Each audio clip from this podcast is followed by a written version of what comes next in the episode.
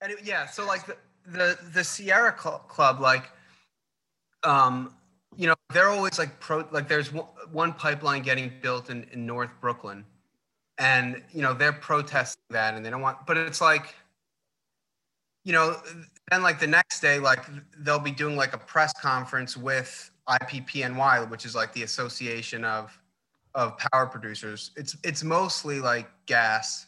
I think there's some like for-profit renewable develop, developers in there, and they'll do like a, a co-press release against like the the the the Hydro Quebec transmission line.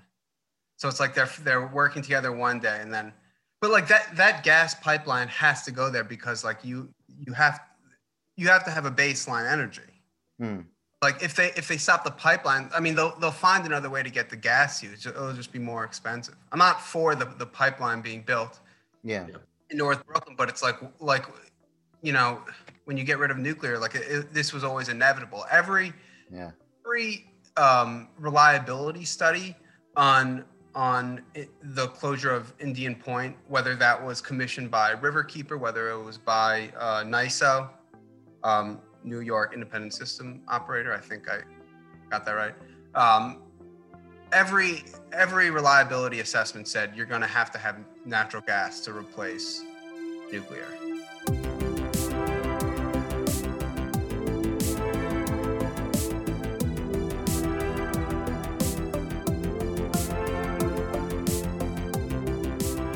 And natural gas is pretty much always fracking, or it's only sometimes fracking that I don't. I mean, I, I don't really know like the technical aspects of that. I, I do know that New, that New York banned um, fracking in state, but it's like, what's the difference if?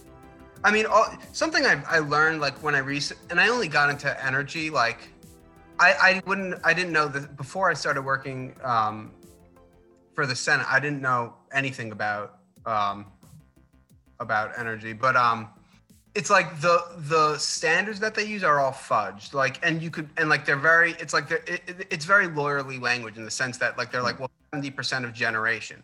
That can mean that say you know in the state of New York you produce X you know uh, you know megawatts you know per, per year like 70% 70% of that would have to be from renewables but then like you know, like when the wind's blowing and like, you know, you have maximum capacity on the grid, you can just sell that elsewhere. Or like, you know, or the grid's like paying you for the So you so you um you don't have a background in energy, but you're now you're writing about nuclear and all this stuff. Like Yeah. So I got involved with um you know, it's funny because when when I was working in the the Senate, that's when they were working on the the CLCPA, and I mean, it, for like individual lawmakers, like the that conversation was completely just crowded out. I mean, you had like New York Renews, and that's like a coalition of a lot of um, like progressive NGOs. I think there was labor in there. Um, it, it's like these are the details are negotiated in a room where like you, you're not really making. It's I mean it's it's it's like a microcosm of like the of like environmental politics today. I mean all those the politics that go into environment what's called environmentalism like what's represented through um, civil society like that's very closely like bottlenecked mm. uh, which is sort of the problem with like indian point i mean you have a scenario in which al- already the like prices have gone up mm. i hmm. mean whether that was due to covid or not i mean it was like 40% you know last or even i think 100% higher because the the um the generators in the city the power plants in the city had to produce a higher amount of of, of power in, in you know in place of of the first reactor of Indian Point that was shut yeah. down. But there's no one really to, to to like argue because you know what like when I wrote my article like the only people who reached out to me after that were like like hedge fund traders like one hmm. really yeah yeah so I mean, you you wrote this uh, about a year ago this was like right as COVID was hitting, right? March of 2020. Yeah. Yeah. Yeah. We're, and we reached out to you about this because uh, Indian Point is shutting down. Uh, the New York Times just wrote an article about a week ago titled Indian Point is shutting down. That means more fossil fuel. Uh, when the Indian Point nuclear plants, plant shuts, its lost output will be filled primarily by generators that burn fuels that contribute to climate change. Um, and so, Duncan, like the crux of your article a year ago and the crux of this latest reporting is that it's kind of this uh, uh, this weird thing going on uh, with nuclear energy where it's like people environmentalists are, are trying to shut down these plants for environmental reasons but it's leading to fossil fuel uh, plants kind of filling the gap uh, for all the reliable energy that nuclear was providing Yeah. um, so yeah so like when you saw this happening and you wrote the article a year ago um, i mean what, what were the people in your life like you know that you organized with or were around you at the time? Uh, you know what were their opinions on it? Kind of like a layperson's opinion on indian point. Um, it, it was it was totally ignored. Uh, To like to be totally honest with you, I I even I um I you know when they were like protesting, I I, I posted about it in DSA's like Facebook group when they were when um they were organizing some protests in Astoria, um in AOC's district in uh, Zohran Mamdani's assembly district. You know that that they're going to build a new power plant, but like this was all like that was always that was always going to happen. So, so they were protesting the new power plants, the gas, the gas-fired power plants. Yeah, and I was like, you know, we should Brooklyn. keep this. We should keep this last one open. And like, this guy, the fucking guy, he's a spokesman for the Sierra Club. Like, he he's like his eco social. You know, like he like comes at me with, you know, uh, frontline communities want this and like, like, uh, what? and like other people who are like profession like i guess like professional activists but are i guess high up in in the internal like ego you know sort of like we're very aggressive about it um and it's sort of interesting because like anti like the modern environmentalist movement comes from like i guess it started like with like Rachel Carson's Silent Spring, but like nuclear was really at the center of that. Um, incidentally, it was when I, I'm forgetting which oil company, but like they gave David Brower like a big grant to like start. I, I think it was Friends of the Earth after he left the Sierra Club. Um, but that, this was like during the 70s when yeah. they were like, well, this stuff is it's cheap, it's easy, like like fuck, we're gonna have population uh, like it- this. It was like essentially like their sort of like eugenics, Yeah. you know.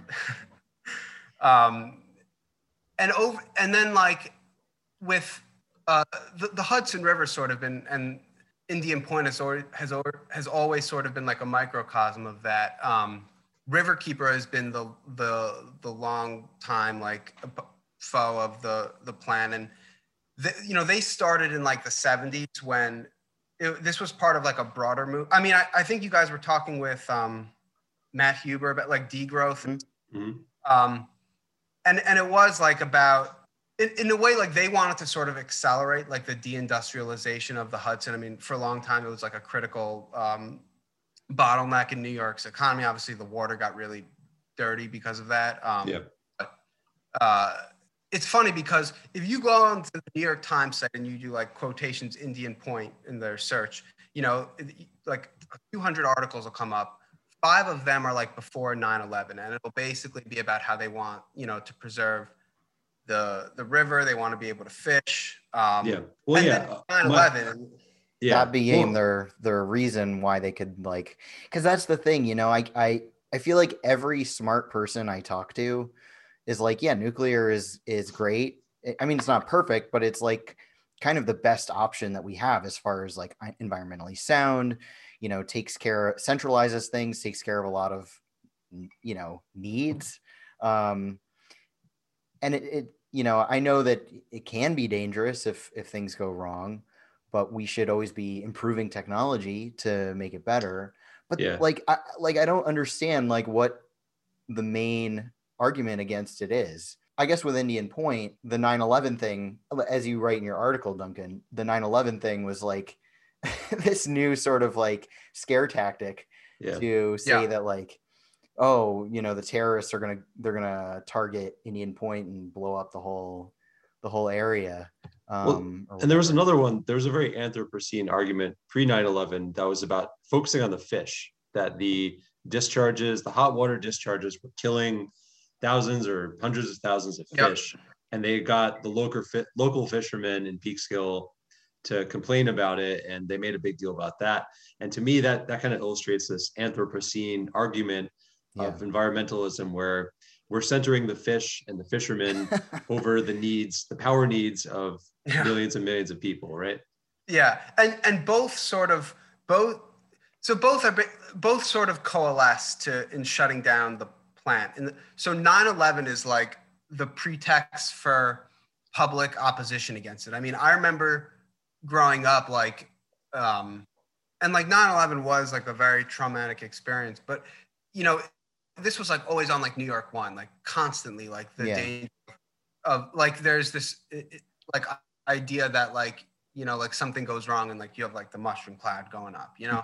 It i mean it's not like that but the the thing is that is not what shut down indian point because um like the the security issues like that's that's sort of an issue with the feds and like you know they come in and it's like well it's fine. Like we it's fine. Like you're safe. So in 2017 when when entergy um, said they were going to shut down the plant um, well at the same time they were also trying to get they were trying to get a subsidy for their upstate plan and once they got that subsidy they were able to sell it. Um, so basically like we have three in new york we have you have three nuclear plants upstate that get like renewable subsidies that indian point didn't get. But what caused them to sell was that um, so the state controls the water permits and they couldn't like the, state was forcing them to get like this like billion dollar like water purifier thing um, that like the neighbors would complain about too because it would like billow out from the Hmm. um, and like you know like the the commissioner of of the department of environmental conservation you know you know well that, that guy's the former like attorney for for riverkeeper i mean so they've always been very close to the governor i mean especially you know robert uh, rfk jr he's like the sort of nutty kennedy with the you know it's like Yeah, the the anti-vax guy. anti-vax, yeah. yeah um i mean that like you know cuomo was his former brother-in-law um so But he clashes with Cuomo now, doesn't he? what's This- that that my impression is that he clashes with Cuomo. Oh yeah, quite a bit he's he's definitely been he's like he's he's sort of been pushed out of the elite by. But the thing is, he he brought all these elites on. Like the the Riverkeeper board is like people with like the last names of like Rockefeller, Hmm. like Yeah. Hamilton Fish the eighth or whatever. I I just Wow. saw Alec Baldwin publish an Yeah. op-ed about you know celebrating the closure of Indian Point. He's like, I work closely with with was on Riverkeeper the and all these other groups. Yeah, Yeah, he was on the board of them. Like Kennedy, like put them on the map. Like he he brought all this money on, and like for Cuomo, especially beginning run for attorney general. I mean, his base has always, has always sort of been the Westchester or Long Island um, upper middle class suburban voter. Hmm. So so I mean, going back to like 9/11, he always ran on closing it, and you know, like the the for him, it's like Jimmy Vielkind, the Wall Street. He has like these like rules of Cuomo, and it's like always like he's always like trying to make a deal. like the, those circumstances just sort of came together for him in in um in 2017 with when they announced the closure. I mean, and there's there's also like a, another weird like sort of subplot to that. Um, his his closest aide, um, Joe Percoco, like when yeah.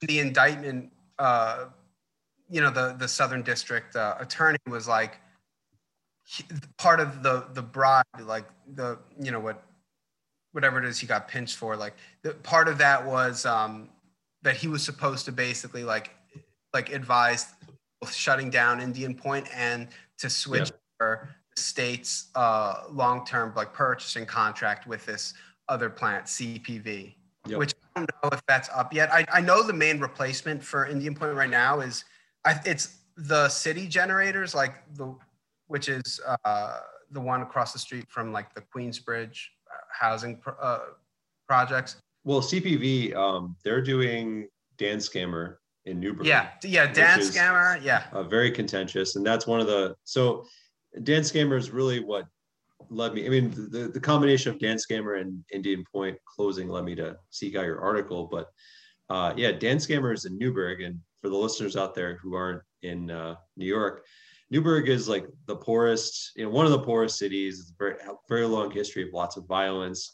Um, you know, it's, I think it's majority people of color there, and they're just a few miles um, downwind from where this fossil fuel plant's going to be. Um, and basically, this plant is being built by CPV or proposed by CPV. It's pretty far along in the proposal process.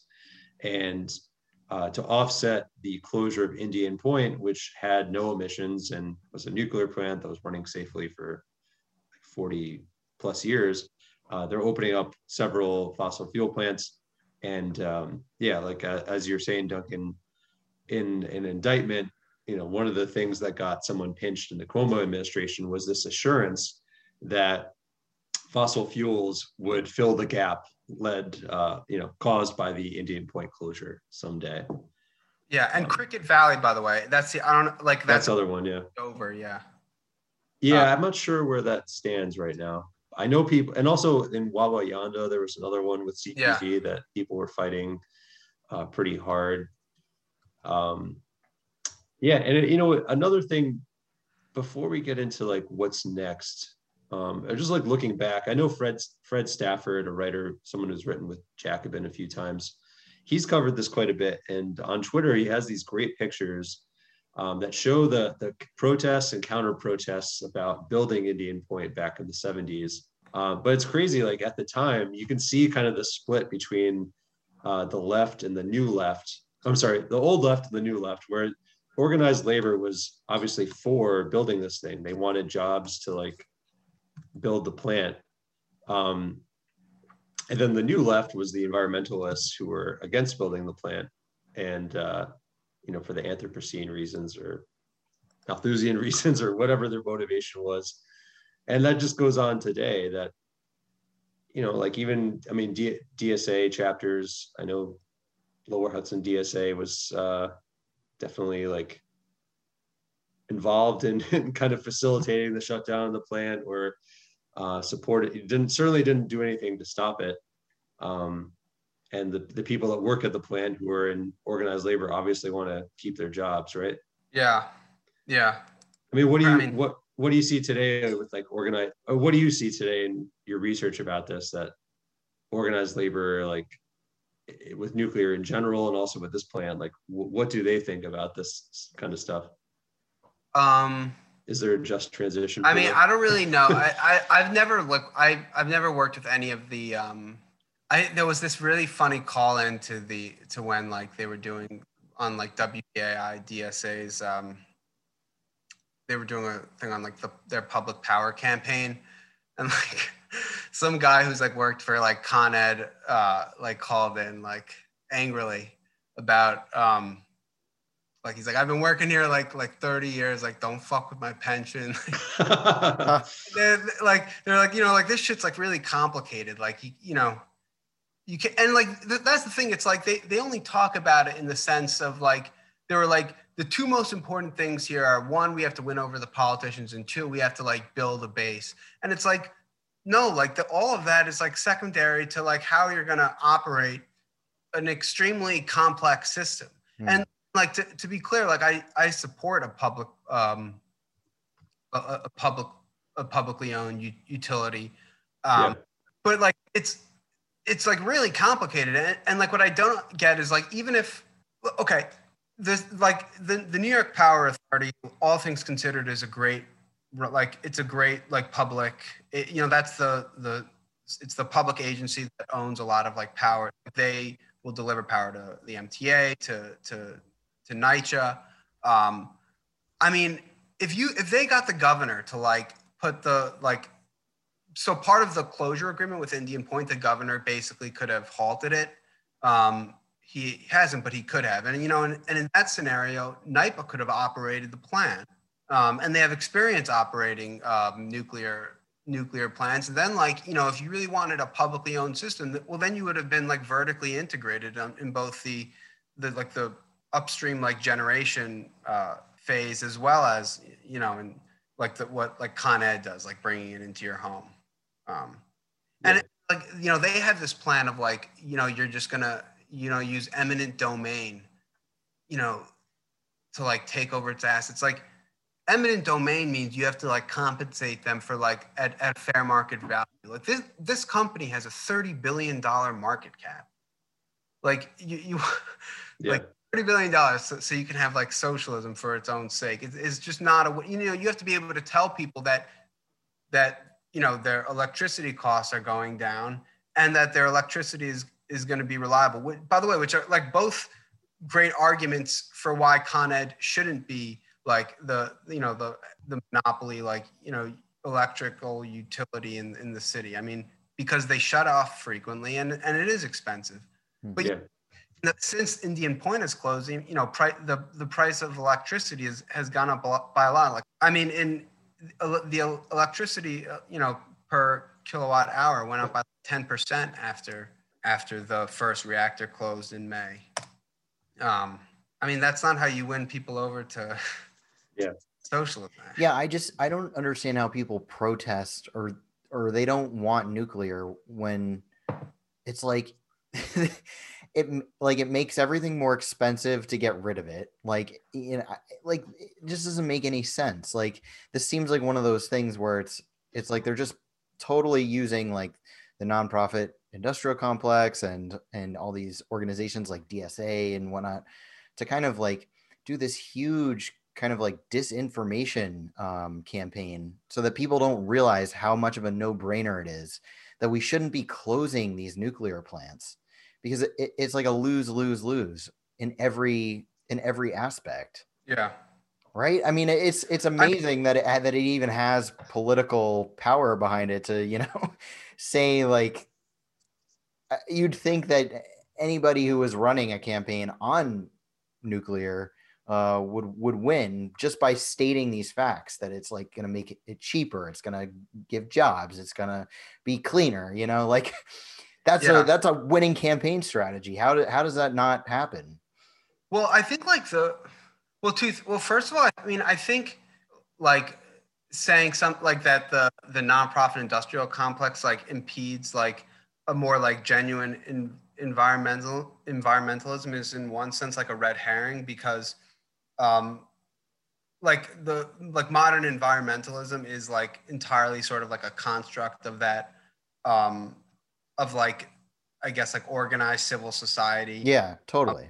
Like before that it was like conservationism you know which was you know i guess like sort of like an elite like construct. I mean i think but the second thing is is i think like the right has a, in many ways like stronger messaging on on this stuff and that they you know they don't talk about climate change they talk about like pollution Mm. you know Yeah. they talk Clean- about clean about water. people's jobs They talk Yeah. about like real things that people care about and not these like pie in the sky, like idealist, you know, utopian bullshit. Like, cl- you know, climate change is. So here's the thing is like, I've gotten flack on Twitter about this by saying whether climate change is real or not. And then I get all the like the movie Bob types who are like, are you, you're a climate denialist, you know, you're a, you're a, a closet Republican or whatever. And it's like, the thing is, it doesn't it doesn't matter like most people don't even know they don't they have to just believe whatever scientists are saying and the thing is Yeah. that there's a lot of science out there that is purposefully out there to mislead people so like what are people supposed to think they're just all they can do is like look outside and observe the weather. And maybe you know they observe some weird shit but like day to day what they're observing isn't really the weather. It's like their rent or Yeah. pollution or it's stuff that's like right in front of their face. So it's like it doesn't matter whether climate you know these these global things these climate sciences are real or how accurate they are. It doesn't matter. It's not it's not relevant Yeah. like just average people. And and you're right that's where republicans actually or conservatives like they just they hit it much better on those issues. And i mean and the thing is you you could you could make that same argument for for like the left i mean from the left. I mean you could you can make the argument that you know you know, with like Con Ed, you know, well, like they, they take their 10% return on equity, you know, the, the executives are going are getting paid $10 million. Like, you know, they, you know, when they go to make their rate case, like that's based off their capital expenditures. So like they want to build more pipelines. They want to like build a lot of infrastructure that, that, you know, that won't be in the best interests of, you know, their captive customers. Mhm. But like like that part's fine but it's like and this is like where i think the sort of i guess like class contradictions within like the left you know sort of like come to the fore in the sense that like there within like organized environmentalism there's just not a sensitivity to to like well like the most important question which is like well how is is this affecting the air i breathe and like Mhm. paying for my electricity Yeah. Yeah. Yeah. make sure making sure that i get it Yeah. Basic shit. Yeah. yeah and, and i think it's i think it's uh reflects kind of this decay in society that uh, is much bigger than just any one issue and it's it's not something that you can just say like well just organize just organize sweetie like knock on all the doors of the people that'll be affected and like we'll come to a solution together it's, it's not going to work like that because there's like so much money and so much conditioning that's leading everyone to believe that fighting climate change is an individual act. Mm. and like i see this all the time. Like people people believe more in the you know if you go to home depot and you see the table in front where they're like selling the the solar panel installations people believe more in that and that's more tangible to them than the idea that there's some plant 60 miles away in, in westchester that's um, humming along and providing their energy that's like you know it's it's something it, it's meaningless like i turn on my my light switch and the light comes on and it's like the Home Depot table where they're they're doing the solar panel installations is that's the thing that's presented to me as like oh you're going to save the world by doing this Yeah. you know? it, it's such like it feels like such a loser argument at this point to like even you know I can't find I honestly like I don't see anybody uh you know for example we have a pumped we had a pumped storage uh, proposal up here. And um, it was just like bipartisan. People were just all the elites were against it. Every ngo dealing with the environment is against it. And it's pumped storage that would like it was going to put out 800 megawatts uh which is like you know people say it, it was it was close to indian point in terms of like its impact on the energy grid. It would have been zero emissions.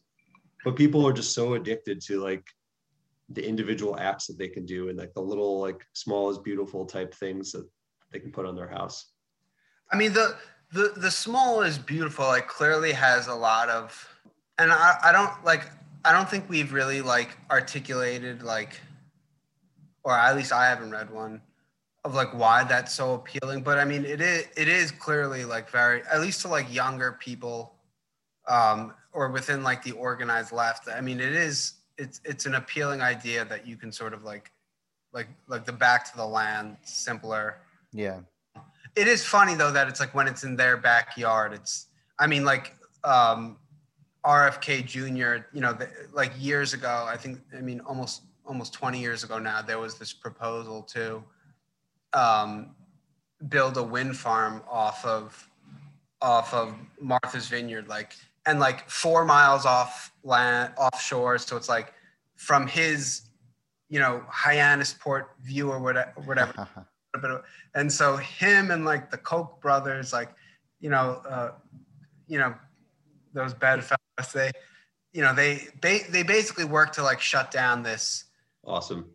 Yeah, well, that's like that's basically why the the one in Woodstock, the the pumped uh, hydros Yeah. one got shut down because Woodstock is is like you know Martha's Vineyard or Hyannisport or whatever. It's where all the rich people have second homes, Airbnbs.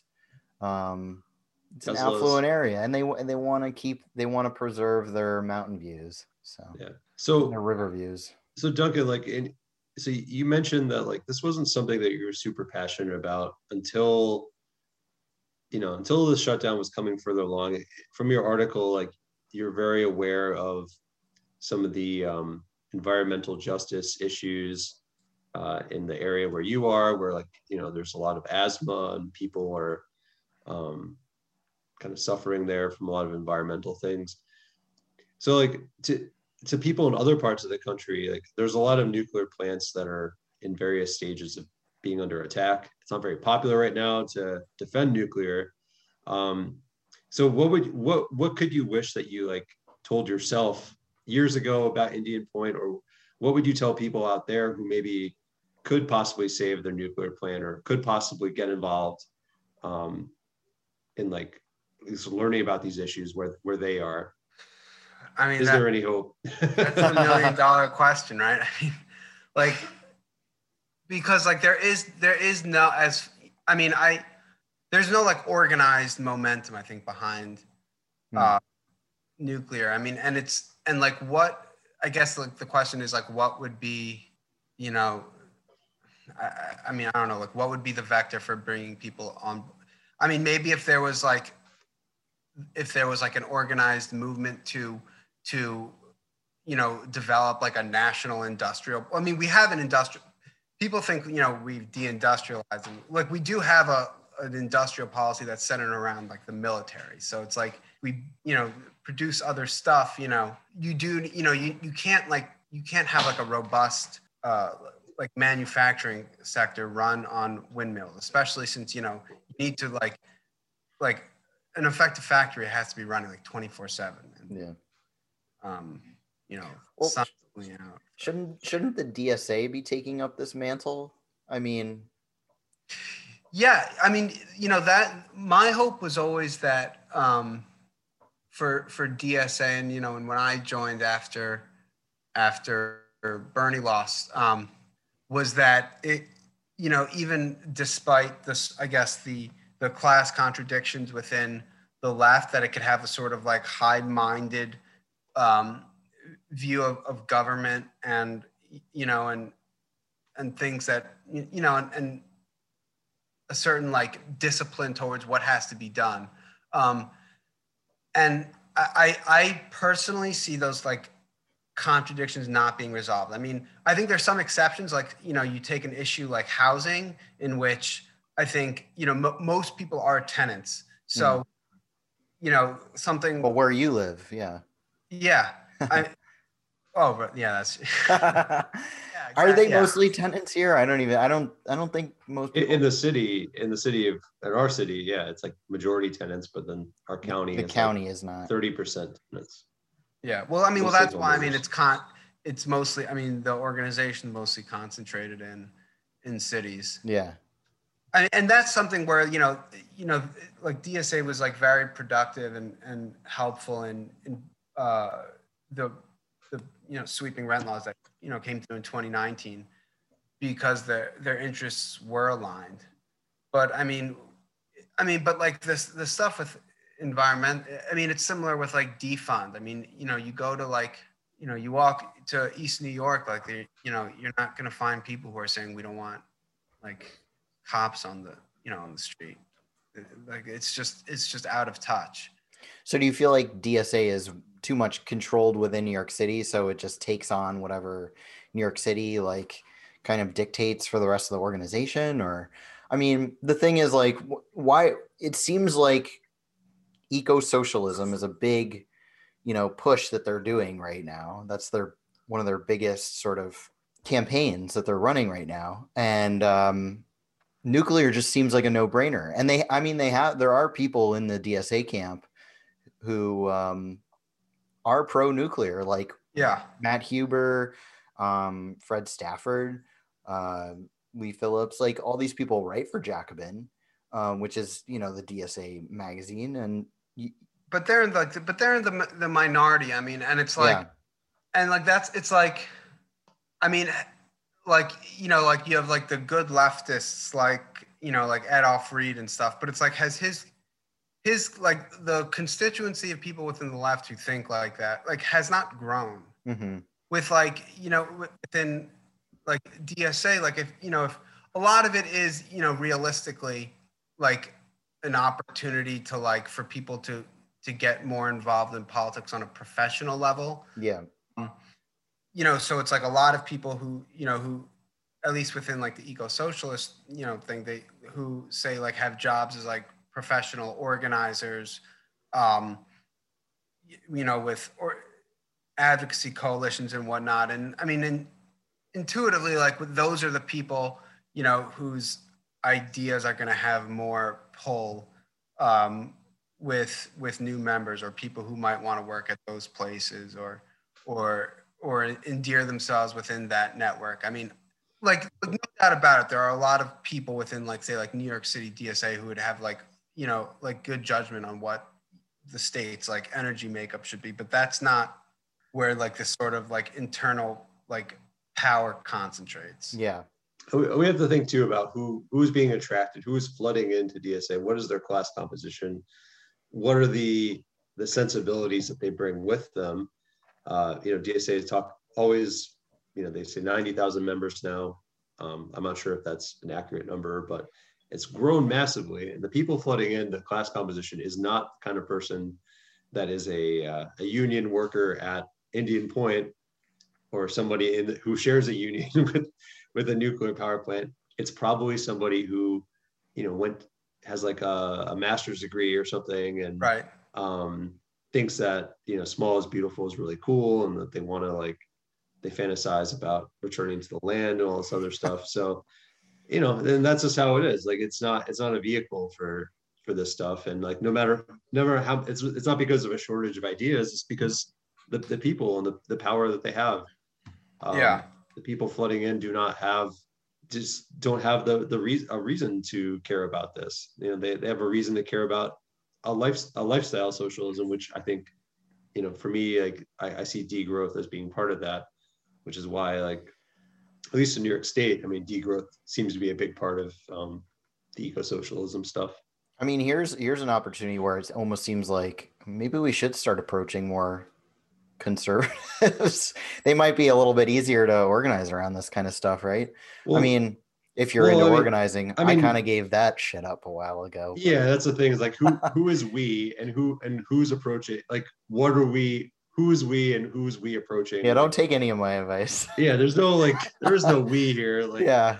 Uh, but we're talking hypothetically, you know. Yeah, yeah. I mean, the Green New Deal is, you know, there is an interest. I mean, the challenge is of course like what goes inside it but but i think like the the idea of like you know like like radically upping like production is the right way to think about it i mean especially you know if you're coming you know as a marxist and you see the the production process as sort of like the canvas of on which like you know social relations and society is organized I mean, starting with production, what you're going to produce, I think, is a good is a good start. I mean, but of course, all of those. I mean, so much of those people have left. Um, yeah. There was actually there was a great interview with um, Judith Stein, who who passed away recently on Jacobin. She was talking about um, the, the workers that sort of left the Democratic Party. I think she said something to the effect of like the the the idea of like the Reagan Democrat. I, I don't know if she said it was like a myth, but the sense that like after at that the at the sort of like Carter Reagan transition, like those people had basically just sort of dropped out of the political process. Mm. So I, I mean, I guess if your political program was about you know producing things, building things, um, and then you know that using that as like I guess of you know the rallying point to where to aligning like what that sort of I guess um, class focused left would you know, could follow. So what you're saying is that we need a red brown alliance. just kidding. Duncan Nosbo I get into trouble. No, I'm just kidding.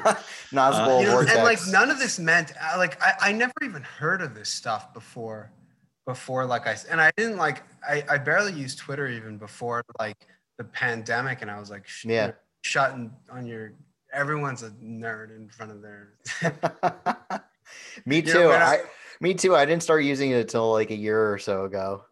None, none of us have been going outside and, and, and on the grass. I know we need to touch more grass, right?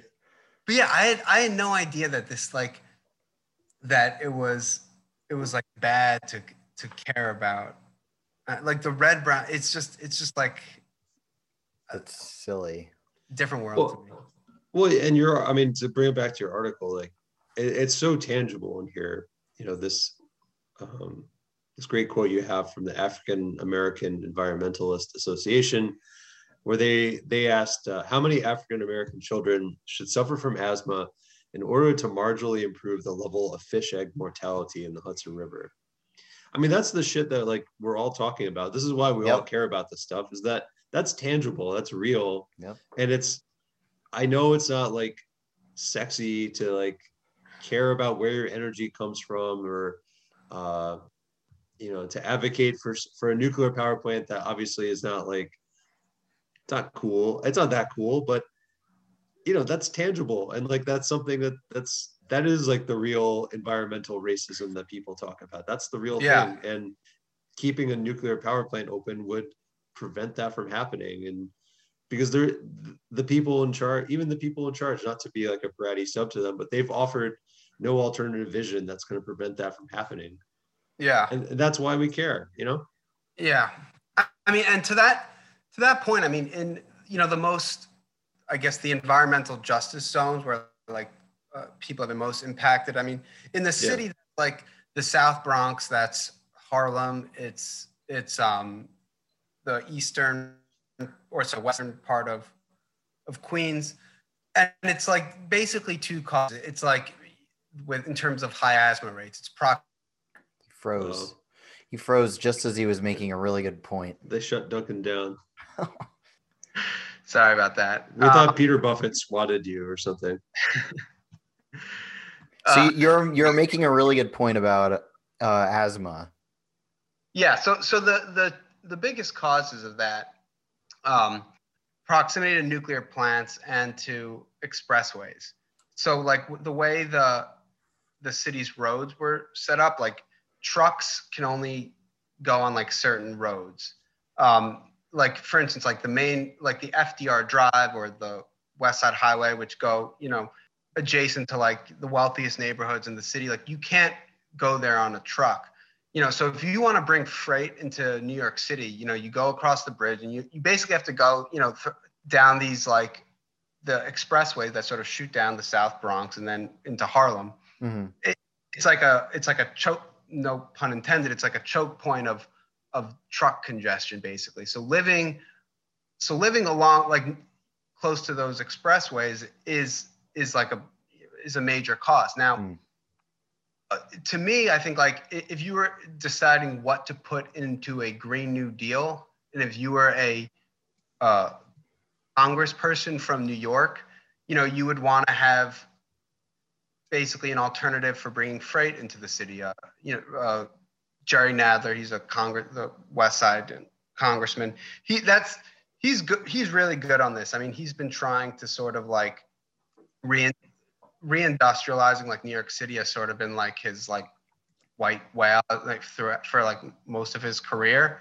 Um, but like I mean that's just not an so his plan is basically to to connect Brooklyn like the Brooklyn waterfront with um, with New Jersey and basically be able to bring freight into the city that like not on a truck on an electrified rail. Mm. I mean that to me would you know is something that should be in like a like a green new deal you know as, as something that would like reduce um, local congestion in quote unquote frontline communities Yeah. but instead like and is like like will subsidize you know i don't know like solar panels on their roofs but like that's not that's not going to make any impact on like the air that that people breathe right. yeah solar panel companies like it though yeah Yeah, I mean, we were just saying how Green New Deal is like this sort of um, container uh, term for whatever. It, it doesn't. There, it's not even specific about like what it says it's going to do. Like Medicare for all, at least,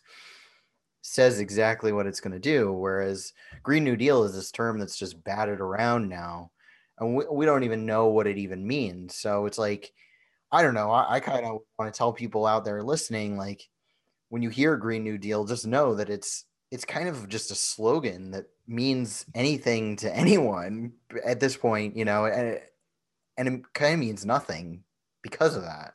No, I agree. I mean, in a sense, like you know, it's similar with with Medicare for all too. I, I mean, and it's like it- it's a shame because like the the pandemic was such an excellent opportunity. Yeah. You know, there's no reason why like the death toll at public hospitals in the city are like five times more than than at like the private nonprofit, you know, like ones with like billion dollar endowments and like like I can't imagine anything more like that could have highlighted the the like the serious inequities in in healthcare.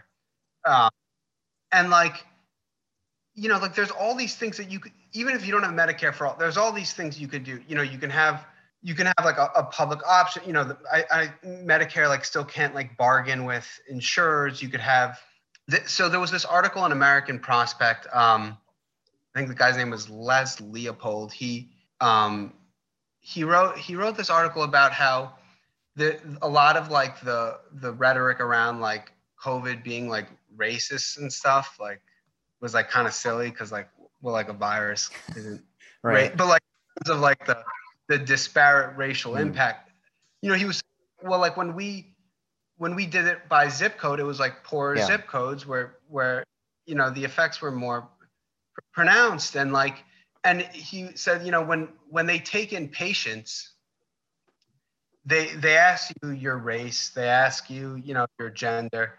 They don't ask you your income they don't ask you your your occupation. So i mean effectively like we don't even have like the vocabulary you know integrated into our system to assess like what those all we have is like race. All we have is like gender. You know so like like that was like an opportunity you know like any of the any state legislator could you know produce a bill that says you know we should you know, when uh, on health intake forms, you know, we should, and that would, you know, that would bring you closer to a, a socialized system because then at least we would be able to like introduce that data showing the the disparate effects of like of of, of yeah. healthcare. But but it's similar to, to Green New Deal. I mean, it, it's sort of it, it's just like a slogan. I mean, it's it's just like like that's like the rallying point. Like you know, like the they'll do phone banks. They'll you know go door to door, you know, hand out flyers outside of the subway saying right. Medicare for all. But it's like you don't.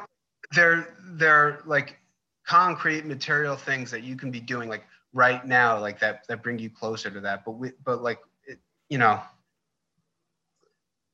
We're, we're just not doing that. Well, yeah, actually, speaking yeah. of the Green New Deal, it sounds like uh, they're going to reintroduce it on Tuesday. Have they have they changed what's in it since since the last time? I have no I don't I have no idea and I'm not sure who they even is anymore. well, it was like it was written by like like so AOC's staff. I mean, I know they're very close with with like Sunrise yeah. and so then you know it's got to be good. And I'm just kidding. You know, I was really I was really optimistic about about Sunrise when they were when they were starting out. I thought you know, especially the like the camping out outside of Pelosi's office. Like, I, I, I think it was like it was a it was a good sign in the sense that I think a lot of environmental groups before had a sort of like like anarcho hmm. like deep politics. So I, I thought it was a promising thing that like you know that there was like an aggressive political and electoral strategy. I, that's certainly important, but um, but yeah, I mean like Sunrise has been against nuclear. Yeah. I mean, well, it's funny. I'm looking at they totally. I'm looking at the Green New Deal page on the Sunrise Movement's website. So this is right from their like homepage. So it lists out the different phases, five phases. Let's read them really quick. So to the 2017 phase one, launch the movement. 2018 phase two, make climate change matter in midterm elections. 2019 phase three, make the entire country feel the urgency of the crisis. Oh God. 2020. 2020 phase four, win governing power by bringing it home through the 2020 general election. Mission accomplished. And then 2021 phase five. This is the, this is like the uh, yeah this, this is the yada yada yada part. So this phase five engage in mass non-cooperation to interrupt business as usual and win a green new deal. So I think we have a lot of street theater in our uh, our near future. It's here. monkey wrenching. This is what I was just yeah. learning about the other day. Monkey wrench, which is um because I was looking up this anarchist, this Ed, Edward Abbey. Edward, Edward Abbey. Abbey, right? Who was, I mean, this was like a tactic of environmental anarchists was to just stop things in their tracks, which, you know, is good if you use it strategically, I guess, for really bad shit. But like the thing is, like, we actually need infrastructure at this point. We need like energy infrastructure. And they're just they're just yeah. stopping everything with without any kind of alternative. That's what it seems like the environmental movement is to me. It's just stopping anything anything and everything from happening. I mean, well, they would I to play devil's advocate. They would say, well, no. I mean, we want to we want to build up, you know, all these renewables, and you know, but there's just there's all these like problems there that like I, I don't know whether it's a lack of like literacy and uh, with like the science or like the political like for instance like the you know the amount of of, of power that indian point gave to new york city and that was like a quarter i mean you need you need like the the land mass of of wind farms that you mm-hmm. need is like size of like new york city like like like that's a lot of like political battles i mean and in addition to that you have you know you need like this the natural gas. It's like they're like totally oblivious to the fact that you need to have a like a base load mm-hmm. source. You know, you know for every you know X amount of like renewable that you know that you produce, you have, you have to that has to correspond with like right. You know. A, right, and and they also talk about like indigenous sovereignty, and the thing is like you can't if if we're to build out all these intermittent renewables, then indigenous people are to be in battles to block this stuff from being built because it's to take up an insane amount of land and it's it's to be their land. And you know eh, that's not sovereignty. Like that's that's something else well I, that's that this is how it works out perfectly because they want to degrow everything and they want to do land this is why they want to do land back. I've just figured it out. This is why they want to do land back because land back is a very convenient way to say no we're you know all they need to do is find like an indigenous ngo person and say no give it back to me. And then you basically like you're seizing land under the name of like doing it for indigenous or yeah. whatever that's what it seems like to me is like the whole land back thing is just a way to seize land and do it in like a woke like racial kind of like way the thing is like even that is uh, this um, indigenous rights activist Stephen Corry. He correctly pointed out that like this idea of like the pure wil- wilderness, like that that must be conserved, like like that too is is like a racist mm. construct mm. in this that it's like it's it's based off this this like assumption that you know that for the thousands of years that that indigenous people lived on their land, like that they weren't modifying and yeah. and you know things and and you know raising the land like that like they just like lived merrily and at one with with you know nature before the settlers or whatever you know came along. And um it's so funny because like that's the um i mentioned this in the article too uh, with the um the the champlain hudson power express.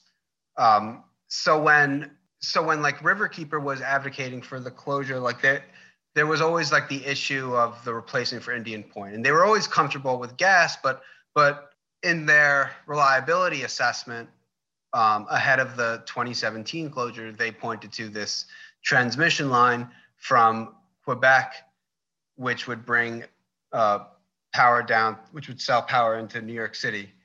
Then after the closure is announced, suddenly they're against it. Um, they they said, um, well, this will, you know, the indigenous people don't want this, and but you know that actually wasn't true. Um, the so this deal was has been sort of done by the city, and to to De Blasio's credit, you know, he he um he sent like his t- team up to to Canada to like be open with the indigenous groups there on the process. Um, they had actually asked this coalition of environmental groups like Riverkeeper and, and the Sierra Club to like stop using their name to like like what they had i think like they've actually sort of like built built up the indigenous coalitions since when i wrote this article but back then like they basically pointed to this group that was in like Newfoundland, which is like hundreds of miles away from Quebec, where the the uh, the dams are. I mean, Hydro Quebec said we're not building any more dams. Like it, it was sort of just like a reflexive opposition to. The, I mean, the actual reason, the actual reason why the the environmental movement in New York has been against this is because, well, like the the association of renewable developers, like they've been very straightforward that they're like, well, if all if all this power is going to be cleared up, on like we want our developers to take up, you know, to make up that supply of, like, why should it come from out of state when it can come from in state? And you know, of course, there's a lot of overlap between the renewable developers and the the NGOs. So it's it, it, like the and the arguments are like, you know, like back to the fish, like you know the this it hurts the fishing in indigenous communities or but it's just i mean it, it's just so, it's used in such such a tokenized way yeah. i mean like they base like the again like the that opposition in quebec didn't even exist while they were first making these arguments. And like you know like again and, and like Cuba just totally flip-flopped on it because they supported it at first when they needed to get rid of it. And now i mean and they don't care because at the end of the day like alec baldwin will always be able to get power into his like Westchester home, and he doesn't really care if he has to pay more for it for per month. I mean, and you know, like yeah, it's like intuitive that you know if you get rid of 25% of the state's power, you know you have to replace that. But like this stuff has been in writing before. I mean, Con Edison had a had a contract with Indian Point, uh, like a, a forward purchasing agreement. They switched it over to the Astoria like generating station, you know, by 20 by 2017, 2016. Yeah like every reliability assessment well, has said, you know, I think you hit on it in, in, in that like the people who are invested in all this stuff, they don't care that they have to pay more for it. It actually, I think it makes them feel a little better that they have to pay more for it.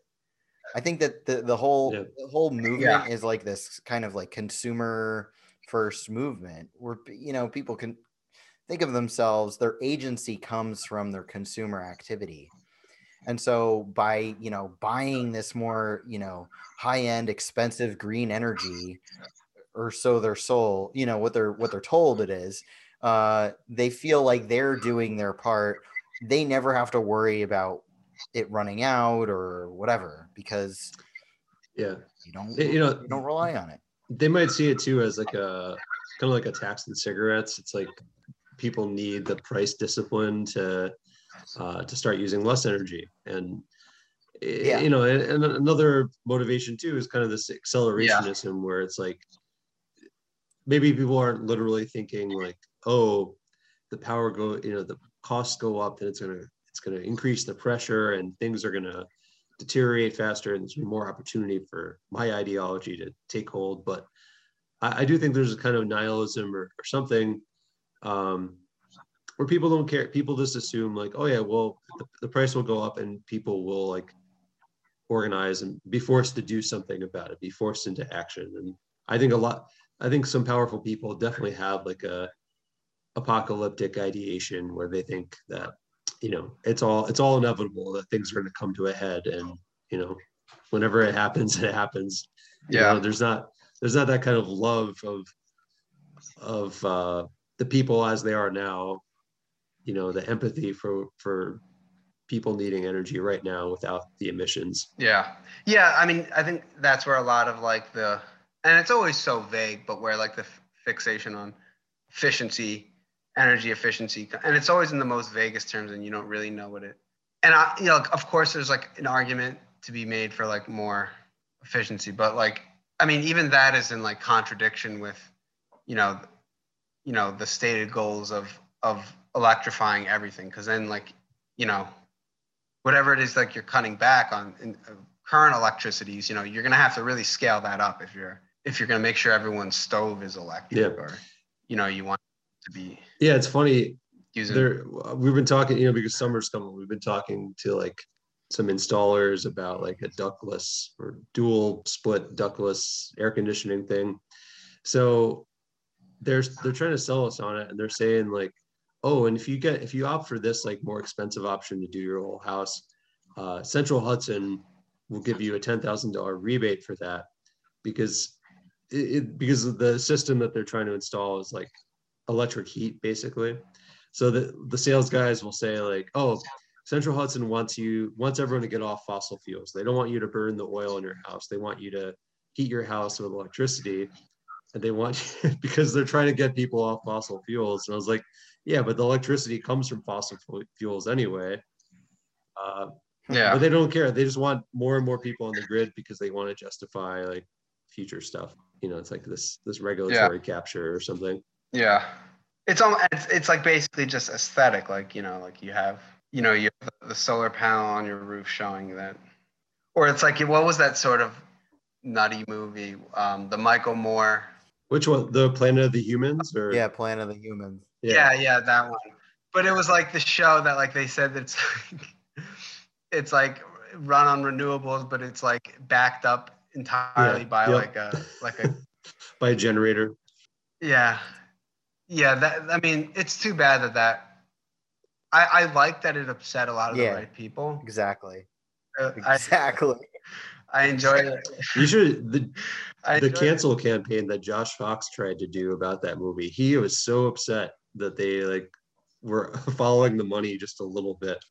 Yeah, and I mean, and and like he's, I mean, I don't think I don't think it works in the sense that's like someone gives you like the briefcase in the parking lot, and then like you know, and you make this decision that's like you know, like supportive of like the corporate. They don't need to do I- I- that. it's all it's all like the incentives. Yeah, it's more- Yeah, it's more it's more like complex. Yeah, and it's like yeah, we're I mean we're at the like the point where it's like like no one's buying off the the support of like you know environmental. I mean it. I, I I would actually I would describe it like this like like the oxygen for these groups comes from like big money, you know, but like people I think people who join like or organize with like say like the Sierra Club or River Keeper, like that's of their own volition. I mean, I, I guess like that's like sort of like the problems that we talk about on on like Twitter or whatnot with like civil society and how it, it crowds out uh, a more like genuine egalitarian. politics. Yeah. Yeah. Yeah, it's true. You know, it, it's like um, if you just look at the the political economy now, the markets are already created. People want to be served. They want something that these NGOs can provide them, which and the NGOs are funded as these enterprises that can provide content and provide products to people.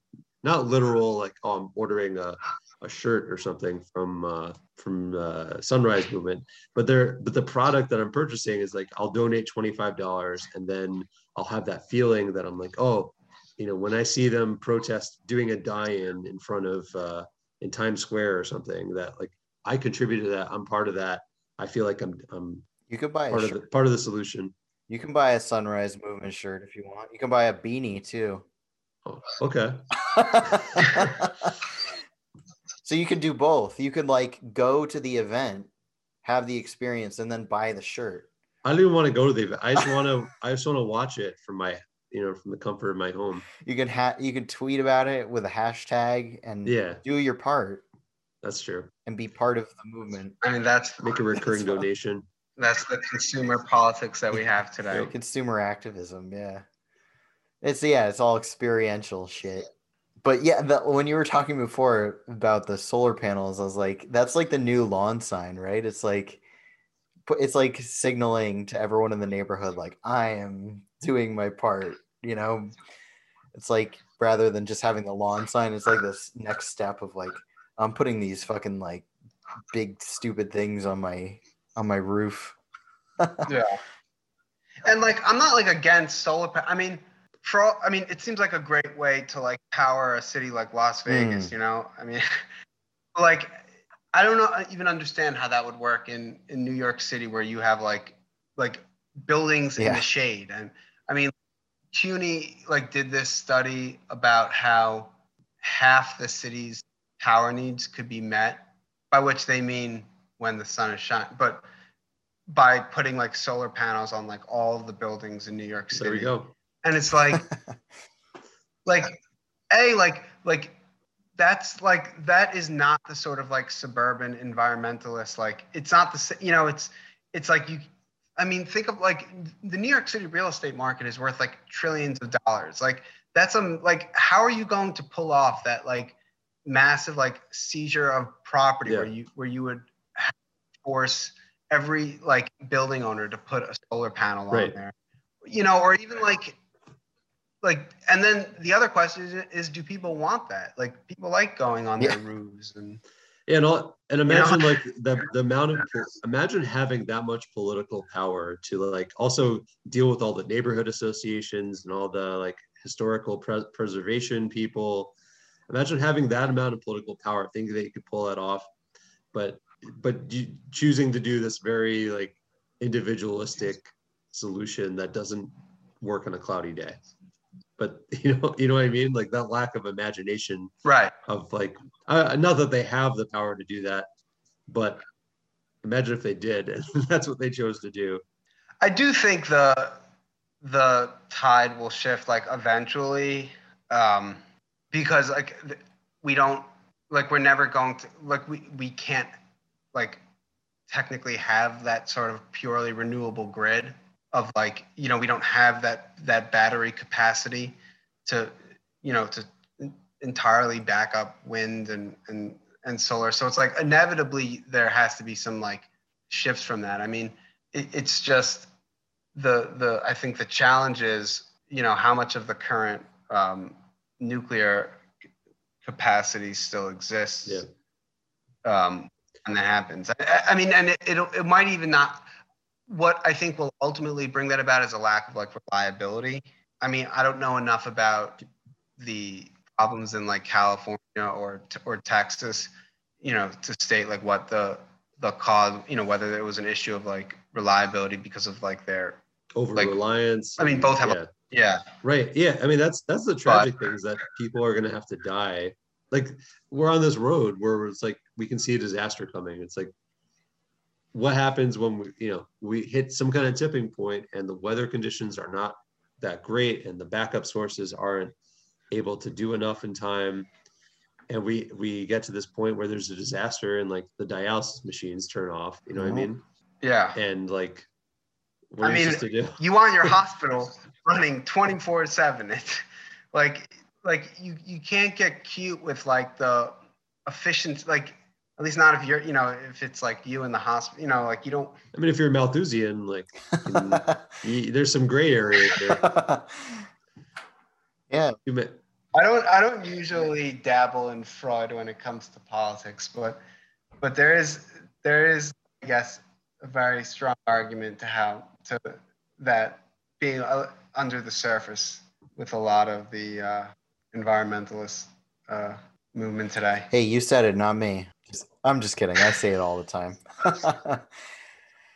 people don't like people don't like it when you take it to that level, but I do think I definitely think that's sort of this underlying motive behind it. And obviously like I don't think regular people think that way, but they've sort of trickled down this ideology from the ruling class and I think that the ruling class is very much afraid of um, the people that they're exploiting because I think they know deep down that like they're fucking over the population. So I'd be afraid of you know a massive amount of people I was fucking over too. So you'd want to they want to control.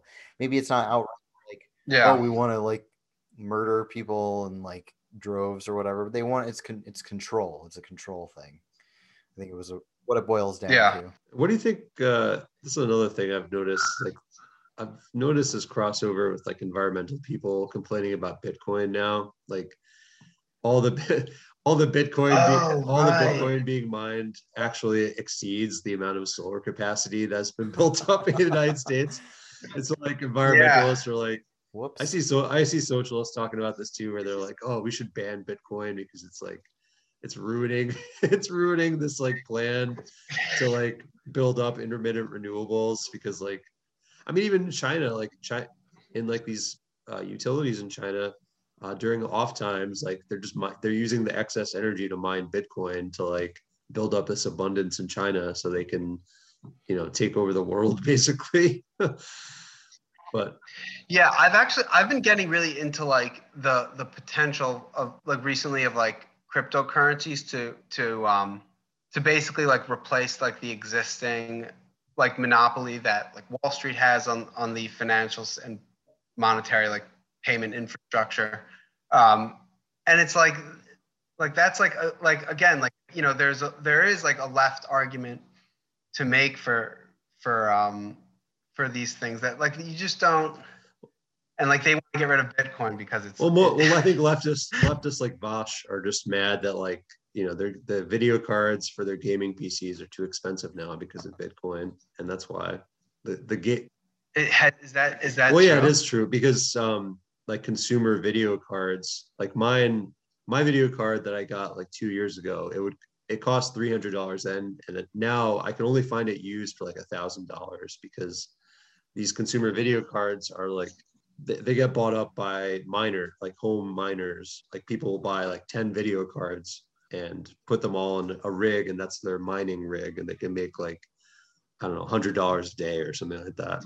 So people can't buy you can't if you're trying to build a gaming PC right now, you have to like shell out a lot of money, uh, like triple the the manufacturer price for it. Oh, yeah. Oh wow. Maybe that's what'll get people over to, to nuclear then need it to. Right. If we had because that would kind of cloud out uh, if we had this like abundance of energy, then there wouldn't be such like a scarcity uh, with people trying to mine Bitcoin and like mine as much of it themselves as possible because that's, I mean that's what they're doing in China. Yeah. Like they're they're using the excess uh, uh, energy. Like I, I read something. This is just a little snippet, but I guess a bunch of coal plants went offline in China recently. Like there was some kind of emergency or some, something happened there, and the reverberations were felt in like Bitcoin. Like thirty percent less Bitcoin was mined that day, um, because that's what they're doing there. They're like they're using their they're using their excess energy build some kind of power it's, it's kind of crazy. Yeah. I don't know. I don't know that much about it, but you sound like you've been researching it. yeah, I need to. I need to get more into into bit into. I'm, I think I'm already late to the train, but yeah, a lot of money on the table Should there. have at already least. uh, invested all your yeah. But isn't like Dogecoin like worth a lot now? I don't know shit about. I've been calling it doggy coin for. Is that? I what it always called it Doge. I always called it Doge too, but I've never heard anyone else say it. so- Doggy. Yeah, that is one of those things like an old internet meme where everyone's got like a different way of saying it. That's really funny. I've never heard anyone say say doggy coin, but maybe that is that does make sense. We're being all fancy. We're like Doge, Doge coin.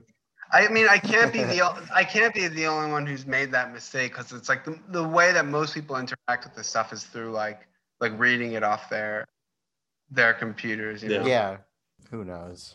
I also read that there some people are using like biomass somehow to create energy for bitcoins and uh, they're calling it like shitcoin like it literally is using like human waste and, and the biomass from it to like create currency but i don't i don't know that much Yeah. about it Yeah, that's that's like another can of worms with. I mean, like the, there there's this. So all of like this the city's shit is basically like in this like one facility in in Greenpoint, in Brooklyn, um, and like they've been doing this thing for years where like where the the city like subsidized basically like the development of it but it like it doesn't it doesn't actually produce well like they subsidize it with tax breaks where it would have been just way cheaper to just like put up that cash up front and when, in which case like they would have equity in the project. But this goes back to like bloomberg where you know like the the governing ideology was like against government owning things. But i mean like that's that's like another problem with like the i think the the public power strategy which is that like you know you should want if you want if you you should want to be vertically integrated you should want the government to own the the productive capabilities but like that's just totally absent from at least in my experience you know from the rhetoric around um, renewable development that like like it's like well we'll let the private sector yeah handle and, the, and production. subsidize the private sector to to do things right which is yeah and they're all yeah Right. and they're all subsidized it makes more sense to just like put up that instead of like offering like tax like just to put up that cash up front and then Yeah. you own it which is like, like a great opportunity that you know could have presented itself with with Indian Point.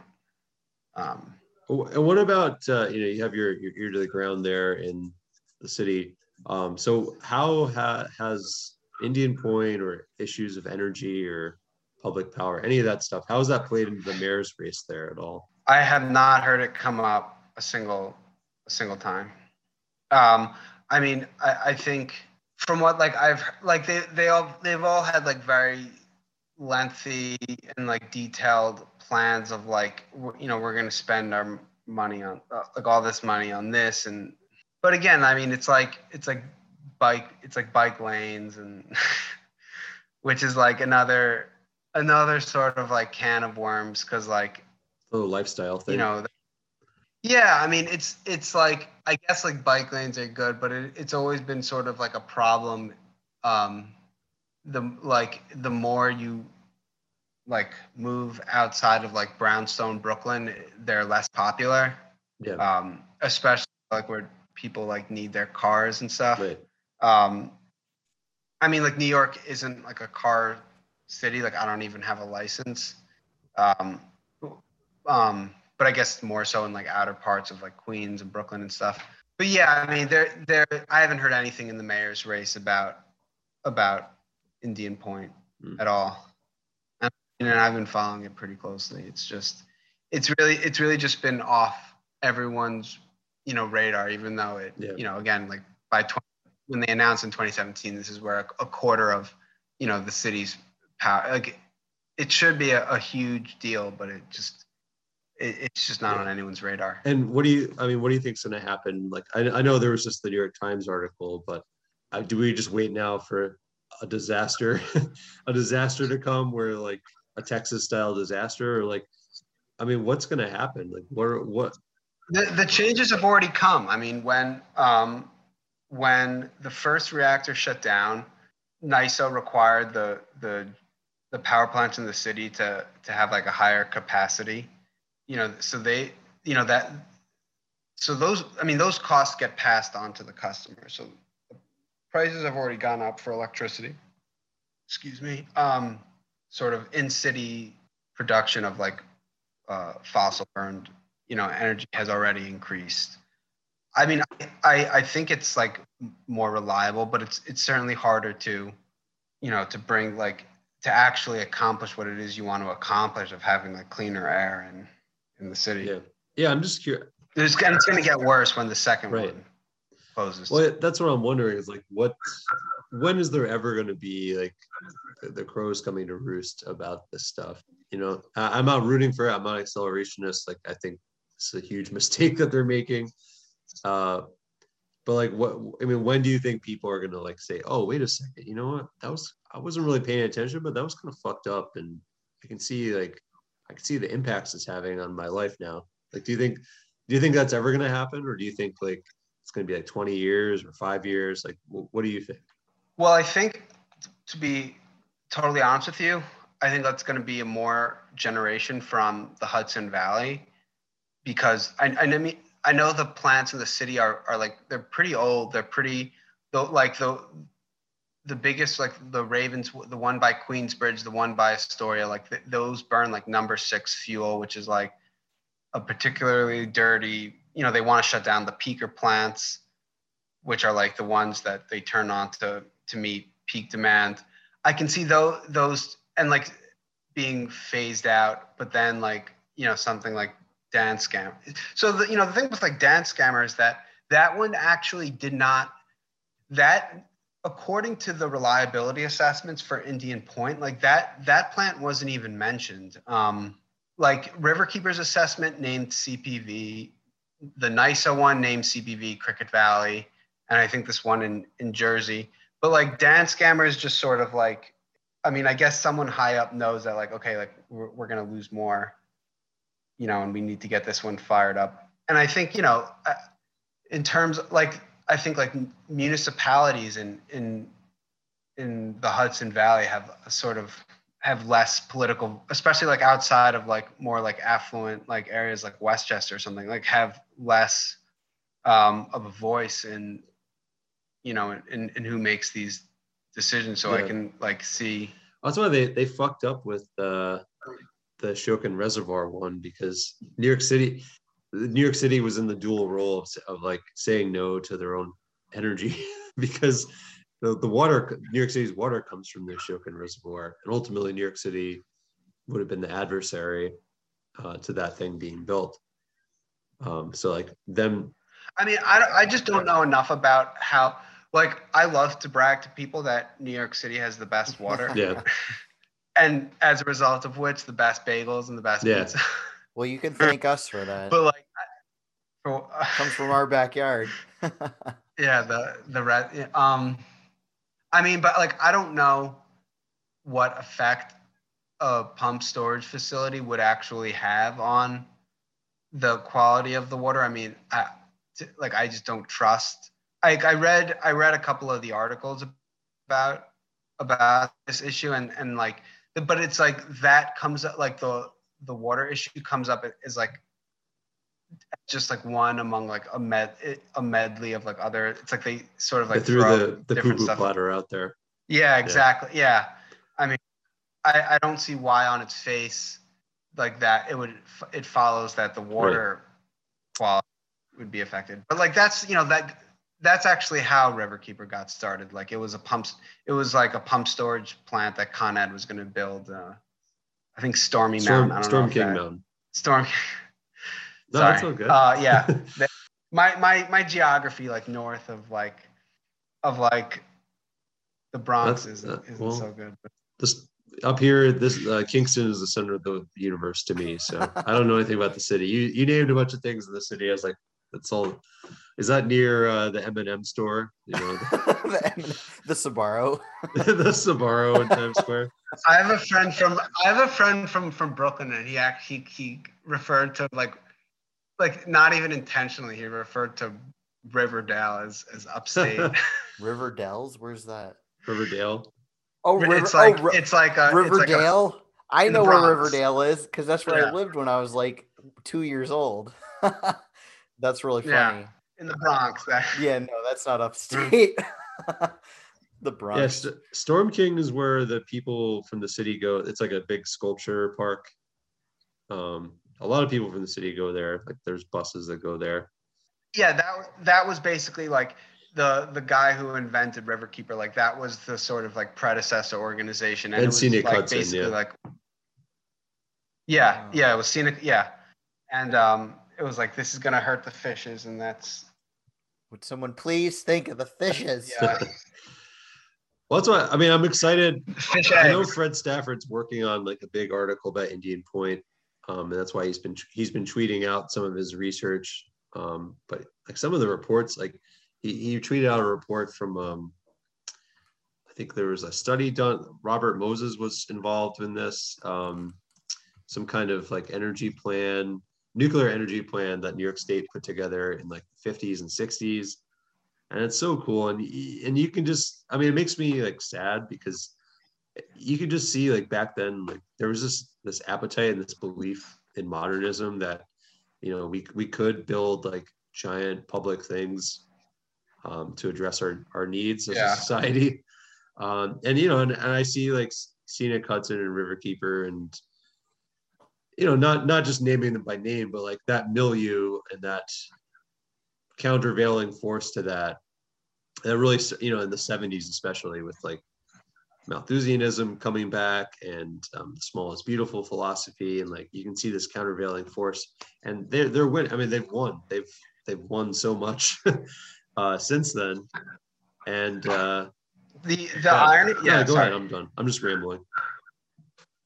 The the irony is that um so much of i think like the and i don't think just in new york city but especially in new york city like the local political culture is like is like this sort of like anti moses um like anti de- like development like sort of like communitarian like fetishization like like backlash against like a lot of the stuff moses did. And and like don't get me wrong like he- he was a very like like boorish um mean Yeah. guy.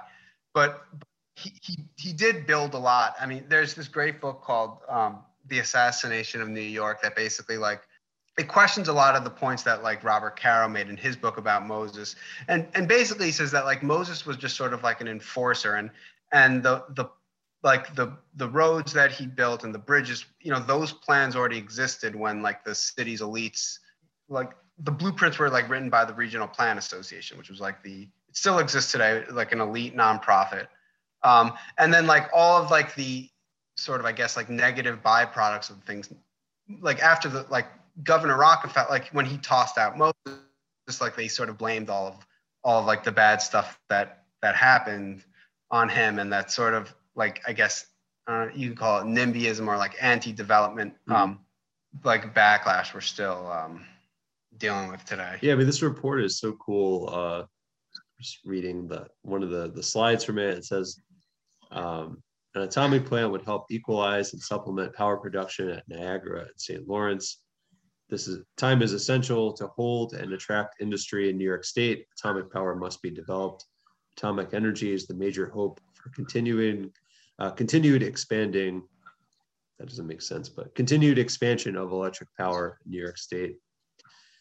And you know, like we're in upstate New York, and like there's, you know, the area we're in is in this like boutique uh, resurgence right now. But you know, there's been decades of like no development and like shrinking a shrinking middle class and uh, death and despair uh, of upstate New York. And you know, this plan was like this really optimistic, uh, big plan to you know create abundance uh, in upstate New York. And you know, you can imagine a different future if this thing uh, really was adopted and embraced. I'm gonna I'm gonna have to jump into that rabbit hole because because um I mean, it was Nelson Rockefeller who gave Moses like the boot. Um, like, you know, he was the one. Like, he wanted. I, I I don't know. Anyway, he he basically like got rid of Moses after his long reign, but he really accelerated the the um, the deindustrialization of New York mm. City. Like the um, he, the World Trade Center, for instance, like that's where like or Battery Park City, like they cleared out where like the the port of New York was. I mean, or like the Urban Development Corporation, like that. I mean, it, it had a very um, it, it had a very explicit agenda of like bringing in more commercial office space, making um, the city's economy more more uh, dependent on like real estate and Wall Street, yeah. and so it would make sense that like this was like a was like a very sort of like you know course, like pro. I could. I. I'm assuming that he was in support of this plan. I don't. To I don't uh, see if the word Rockefeller is in here. Yeah, he was the head of the power. Oh authority. yeah, it's a memo to the Honorable Nelson A. Rockefeller. Oh, that, oh, I'm gonna fall into this rabbit hole later. this is good shit. Fred's um out in uh, Jacobin. What's that? Is his article coming out in uh, Jacobin? I think so. I think that's what uh, our last guest, Emmet Penney, uh, he broke the news on our podcast that Fred is working on this article. I'm excited yeah. for that.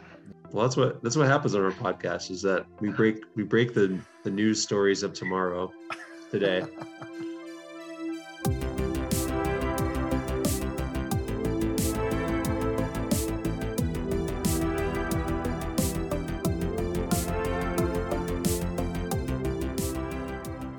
listening to the Space Commune podcast. I'm Fox. I'm Alex, and we've been talking to Duncan Breyer, a writer in New York City, and he wrote Environmental Justice, Clean Energy, and the Truth About Indian Point in the Gotham Gazette back in 2020. Great to be with you guys. yeah, it's it's been cool talking. Yeah. Uh, I appreciate it.